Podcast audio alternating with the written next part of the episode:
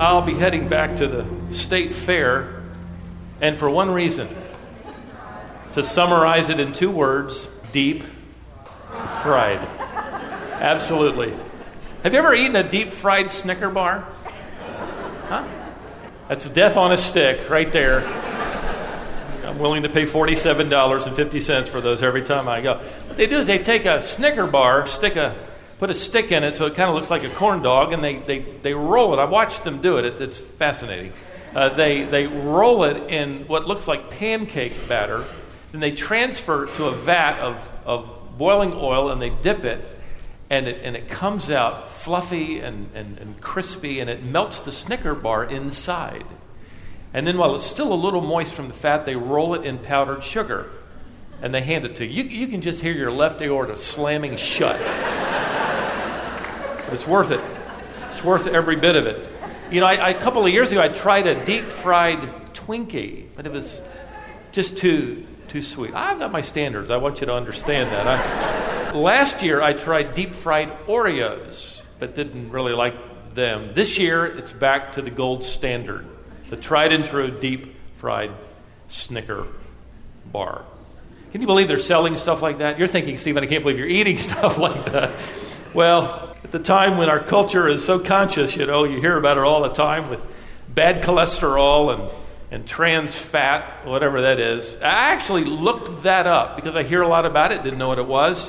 One New York Times article that I came across explained that trans fat is created by pumping hydrogen into oil at high temperatures. It creates not only an inexpensive fat product for cooking, but prolongs shelf life in products, as well as creates, and I quote, food that is flavorful and crisp, which is why you want it, right? As opposed to flavorless and soggy. Well, listen to this. Just a few months ago, the New York Times article went on to say, I'd heard about this and they documented it just this past June. The state of California enacted a ban on all trans fat cooking in restaurants. They're the first state to do it.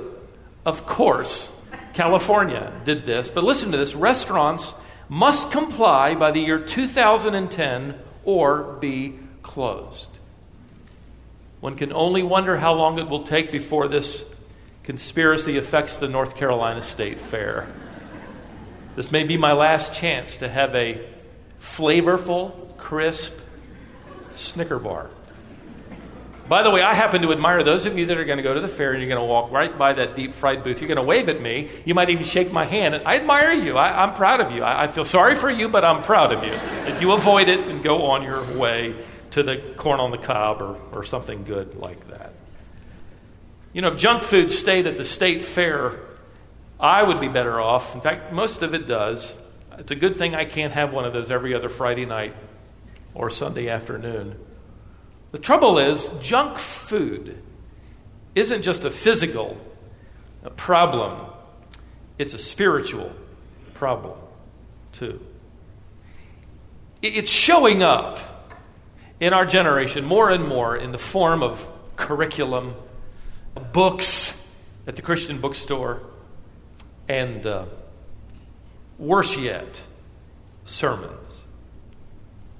Walter Kaiser, uh, an educator, pointed out the anemic state of affairs in the American church today, and he, by the way, he placed the responsibility where it ought to be, squarely on the shoulders of pastors and teachers who are preaching and teaching everything but the Word and the words of God. He writes, and I quote him It's no secret that Christ's church is not at all in good health.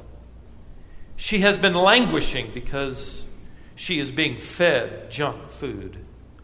All kinds of artificial preservatives and all sorts of unnatural substitutes have been served up to her. As a result, theological and biblical malnutrition have afflicted the very generation that has taken such giant steps to make sure its physical health is never damaged by using food that is harmful to their physical bodies. At the same time, a spiritual famine has resulted from the absence of any genuine publication of the Word of God. How true. we're serving up effectively deep fried Snickers in the form of Sunday school lessons, Bible study materials, and, and sermons with little nutrition, if any, artificially sweet, all kinds of things that are they're bad for you, no textual substance, no, no theological fiber, there's certainly no meat inside.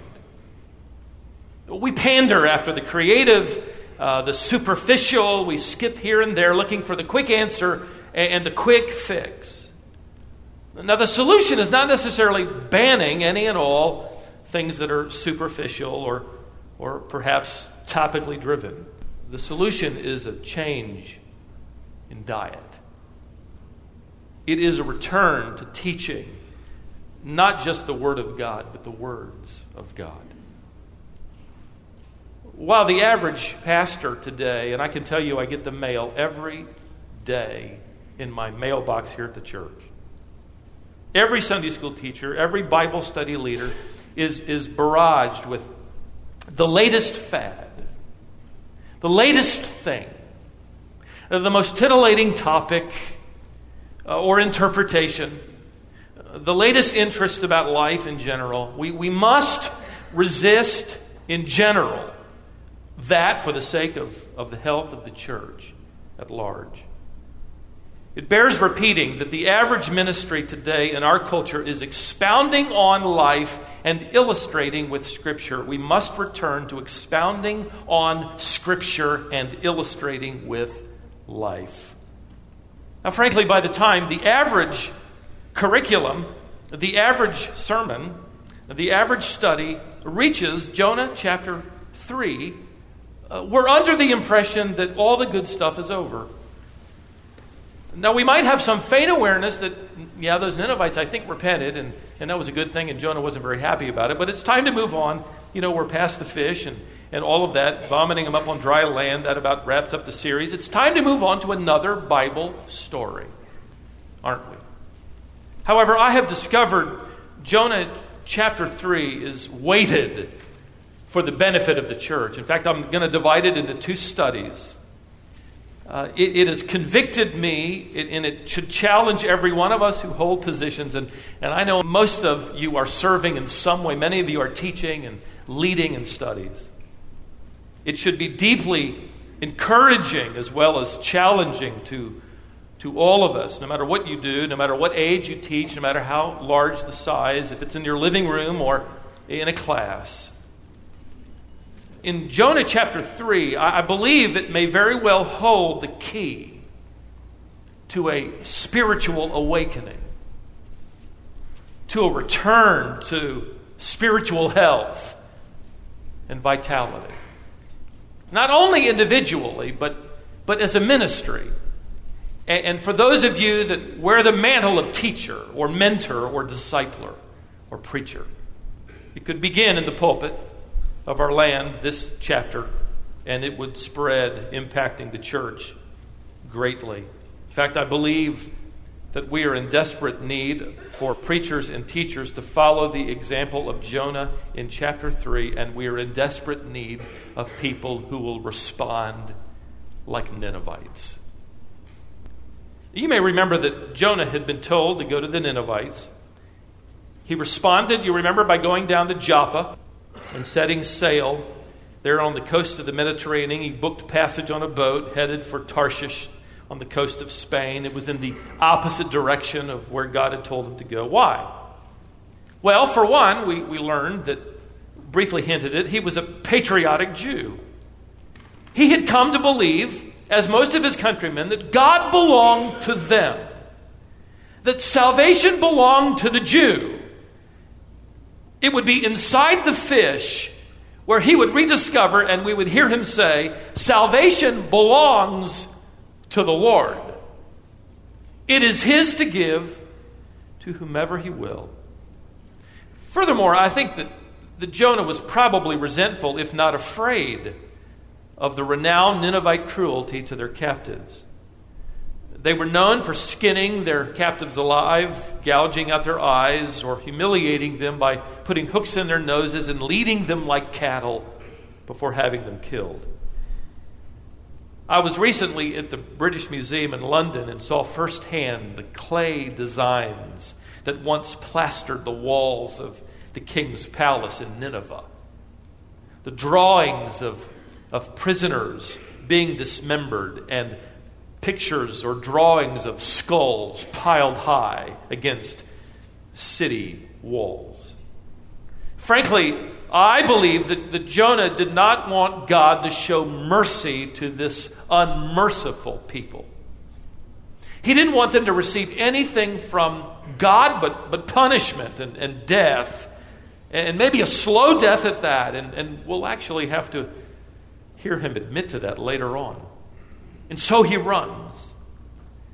God then sent a fish after him and brought him back. Chapter 2, verse 10 tells us he was spit out on dry land.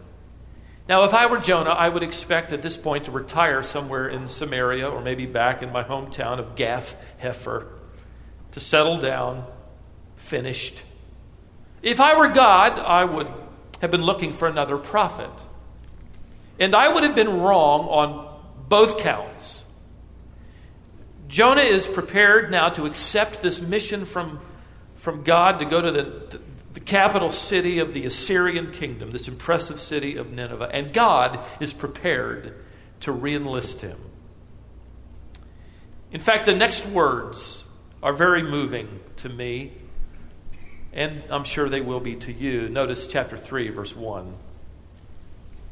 Now, the word of the Lord came to Jonah the second time. Now, just pause for a moment. Let that sink in. You ought to underline that. The second time. Isn't that a great phrase? What grace and forgiveness is bound up in those three English words? The second time. You don't reenlist someone like Jonah. You go back to the drawing board, right? You send out for resumes. You start over. Peter had his chance in the courtyard. John Mark had his opportunity to stand in the Garden of Gethsemane. Uh, Thomas missed his chance by skipping out on the upper room. They all had, however, what? Second chances. James Montgomery Boice wrote in his commentary on Jonah at this point if we were to say, Go home, Jonah, I'm glad you repented of your disobedience, but you are no longer useful to me we would be just and reasonable to do so. But that isn't what happened. Does God always do this? Does God stoop to use those who have rejected his commission, who've turned a deaf ear to his word, pursued a course of determined disobedience? Yes, he does. If he did not, none of us could serve him. None of us could serve him if he didn't. This is not defending disobedience, so relax. This is, this is defending the grace of a very gracious God. Not, not just in Jonah's life, but in your life and mine. He is the God of second chances and behind, uh, beyond that. In fact, another author reminded me when he wrote this honest reflection compels the believer to speak of him as the God of the 999th chance. How many times have we been forgiven? And yet another opportunity given to us to do something for Christ. I love that phrase. The Word of God came to Jonah the second time. Can you imagine the thrill of Jonah as he heard the word of the Lord come to him again? He was a prophet, he had spoken on behalf of God many times. One of his prophecies became famous, as you know, in his earlier ministry. It came true. More than likely, he expected this would be the last time he would ever hear the word of the Lord come to him. But it came again. George Morrison, the well known Scottish pastor and writer from several generations ago, put it this way Listen carefully to this. The victorious Christian life is really nothing more than a series of new beginnings. Verse 2. Here's the word of the Lord Arise, go to Nineveh, the great city, and proclaim to it the proclamation which I am going to tell you. Now, it's interesting to me that, that this is the same commission Jonah first received back in chapter 1. However, it's, it's tweaked a bit. Uh, the first time, Jonah was reminded of how wicked the Ninevites were, and he knew that. This time, in the second commission, Jonah is not reminded of how wicked the Ninevites are. In fact, replacing that phrase is this phrase where he's challenged with this sacred task Deliver to them my word. He's given a second chance, and now he's given this sacred charge. And it's really nothing less than preach the word. That's it. Preach the word. It's the same charge given by Paul to Timothy and to every pastor and Bible teacher since. Timothy, preach the word. 2 Timothy chapter 4 verse 2. And for those of you who teach, those of you who disciple and mentor, there, there's always a pull to, to, to, for some reason to, to, to pull you away from the text. Uh, perhaps it's something more interesting in the minds of those who are in your little class or Bible study. Maybe it's something more appealing. Maybe it's something uh, more positive. Maybe it's something more, more promising at times. Nonetheless, ladies and gentlemen, the reformation of souls and the awakening of hearts comes by means of the power of the gospel of Christ. Romans chapter 1. Which comes through the Word of God, which is alive and powerful and sharper than their most distinguished weapon of war at that time a sword sharpened on both sides. Take that, deliver that, preach that. I think there's something else here that God is warning Jonah not to do. He's just survived three days in the belly of a great fish. He has just ridden back by God's command in the belly of that fish all the way back to where the fish spit him out safely onto dry land. Now, now think about it. Who's got that kind of testimony? I mean, that, that, you ever been to a testimony meeting where the next person tries to top the other person and sin gets worse and worse and worse? You know, nobody can top this one. Jonah will rule in the testimony meeting. He'll be given the front chair he'll be given the mic and he'll never give it up. You know, I, I, I grew up in a Christian home, was saved at an early age, and after some trouble, dedicated. That, that doesn't hold a candle to my miracle ride in the belly of a fish. I, I, thought of how he could, he could publicize it. You know, how I survived three days underwater. I mean, that's going to rule Wednesday night's prayer meeting.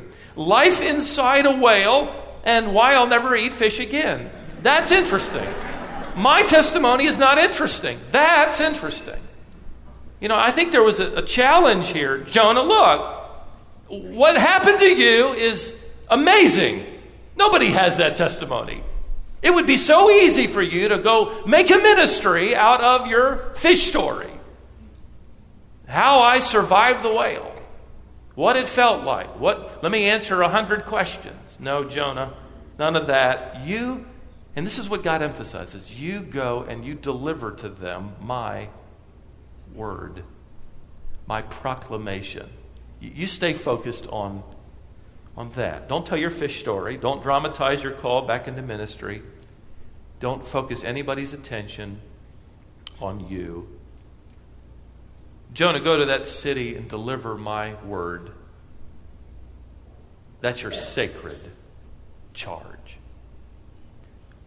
go to this great city. You know, it's interesting that four times that that expression shows up this great city. It was great in its history, no doubt. It was founded by Nimrod, the, the great grandson of Noah. It was great in size. The circumference of the city and its suburbs was about 60 miles. About 600,000 people lived there its impressive walls and gates. It was great in, in sin. It was idolatrous. It was immoral. It was brutal. Nineveh was located on the eastern banks of the Tigris River near the modern city of Mosul in northern Iraq.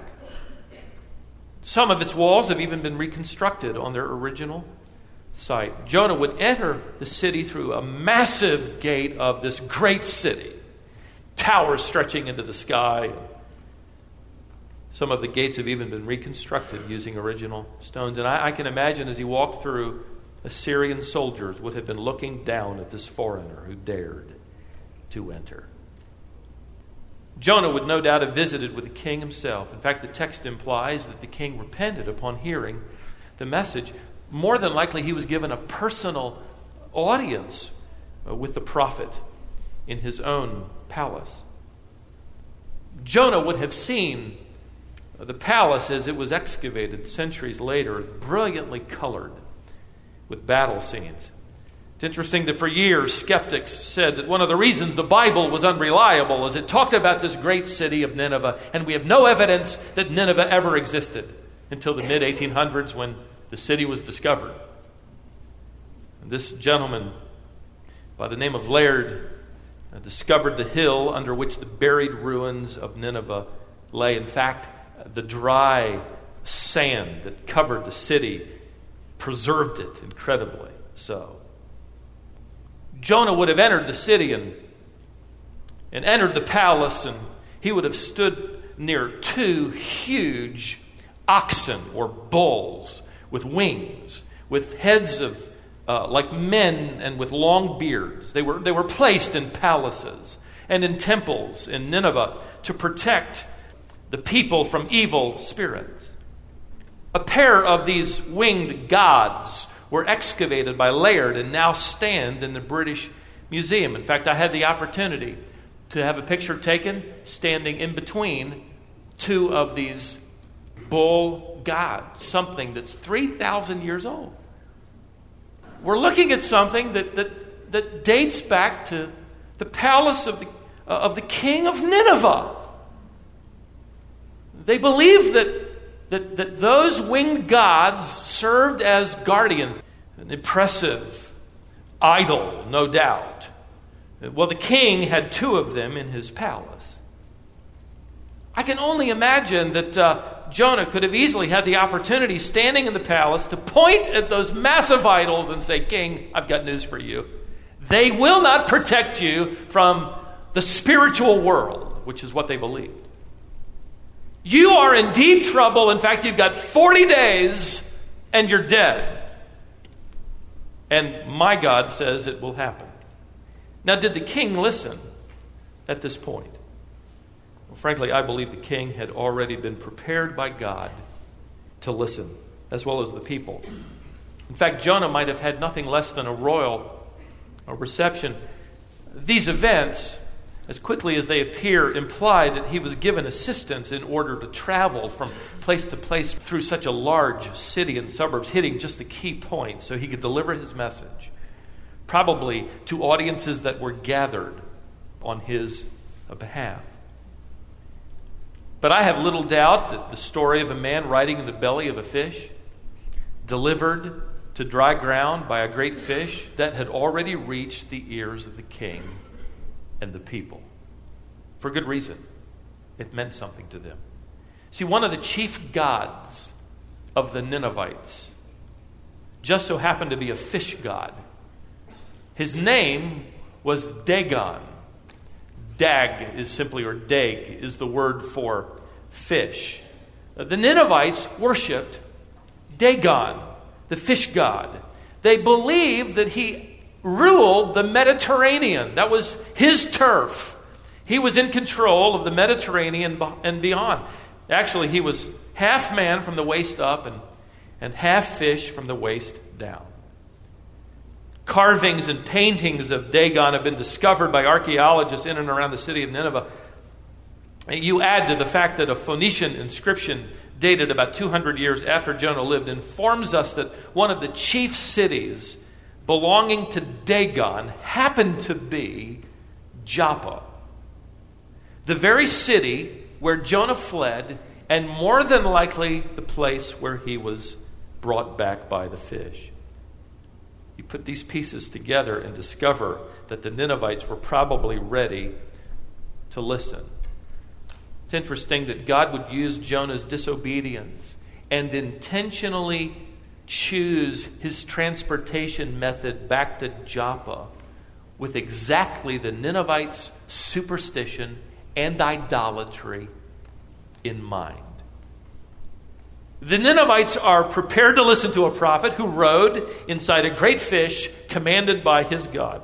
Evidently, a God that ruled as a greater God the Mediterranean Sea, a God who evidently is more powerful than our God, Dagon.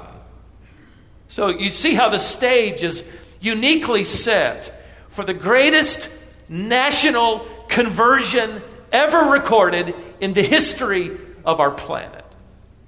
Notice verse 4 Then Jonah began to go through the city one day's walk. And he cried out and said, Yet 40 days, and Nineveh will be overthrown. The word overthrow means literally turned upside down. The tense of the verb indicates total, thoroughness, a complete destruction, a complete overturning of the city's foundations, walls, and gates. In fact, it's the same verb that appears in the total destruction of Sodom and Gomorrah. And so Jonah delivers his message.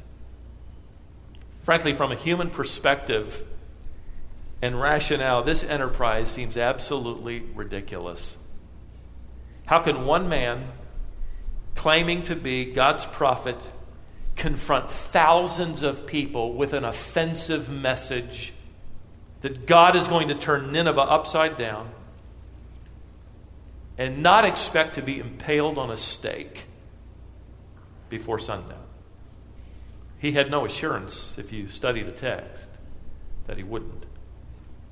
But men and women, to this day, centuries later, it is still God's method of bringing about reformation and revival and an awakening in any land. A teacher, a Bible study leader, a discipler, a mentor, a pastor who simply delivers the words of God. Reformation comes when a people of God submit to the will of God and communicate to their world the Word of God, then God will do what only God can do, and that's change lives. Is it really surprising to read the very next phrase, verse 5? We'll just read it and stop. Then the people of Nineveh believed in God. Imagine that. They believed in God. By the way, you notice it doesn't say they believed in Jonah. They may not have been all that swept away by Jonah. They were swept away by the warning of Jonah's God. They were swept into the mercy of Jonah's God. And that's what matters. Martin Luther, the reformer, was once asked about his incredible contribution to the Reformation, where the church itself and so many millions of lives were changed. And he responded, I quote him I simply taught the Word of God and the Word of God did everything else. Well, the beginning of this great awakening is now underway. A man who was given a second chance is fulfilling his sacred charge, and the Word of God is going to begin to work. And it is that Word which is the power of God unto salvation to everyone who believes. And it is that Word which so nourishes your heart and mine, doesn't it? And I remember as a, I think I was probably a senior in high school. And I'd, I'd grown up in a, in a fairly decent non denominational church, very formal, uh, robes and the whole thing. And I respected uh, the pastor. Don't remember anything like Bible exposition, didn't understand what that meant. Ended up as uh, later in high school going to a Baptist church and uh, I remember the 20 minute invitations. I do not remember any Bible teaching at all. But I remember being invited. Somebody told me that J. Vernon McGee was preaching in a church in Virginia Beach. And I decided to go. I think I was a senior. I'd committed my life to the Lord that summer before. And I went. He preached every night at that church. He opened the Bible, and all he did was read it and explain it. It dramatically impacted my life. I didn't walk away in awe of J. Vernon McGee. I walked away in awe of God. I, I walked away in awe of this book, His Word, more deeply open to it than ever before. So, for you, whoever you are, in whatever way you teach or communicate the truth of God, just teach, preach, communicate the Word of God, and know that the Word of God will do everything else. Father, thank you for indeed your Word, for the testimony of this one who was given a second chance. We're grateful you have given us many, many, many chances. I know I'm here today delivering your word because you've given me many chances. I pray, Father, that we will leave here every time we gather impressed with you, in awe of your grace and forgiveness. I pray that it will mark us even in this study that you have given us by your grace fresh chances today, and there will be fresh chances tomorrow. Help us to take advantage of them for your glory. So wonderful to gather, Father, as an assembly and worship you and sing and study. No greater delight to me. Now help us to take it into the, to the field tomorrow, where we work and live, conscious of your grace, conscious of your favor on us. Not because of our worth, but because of your Son, who is our Savior. Help us to hold high the Word of God, to communicate your Word to our world as we submit to your will, and then be patient to wait, to let the Word have its work as you see fit. In Jesus' name we pray. Amen.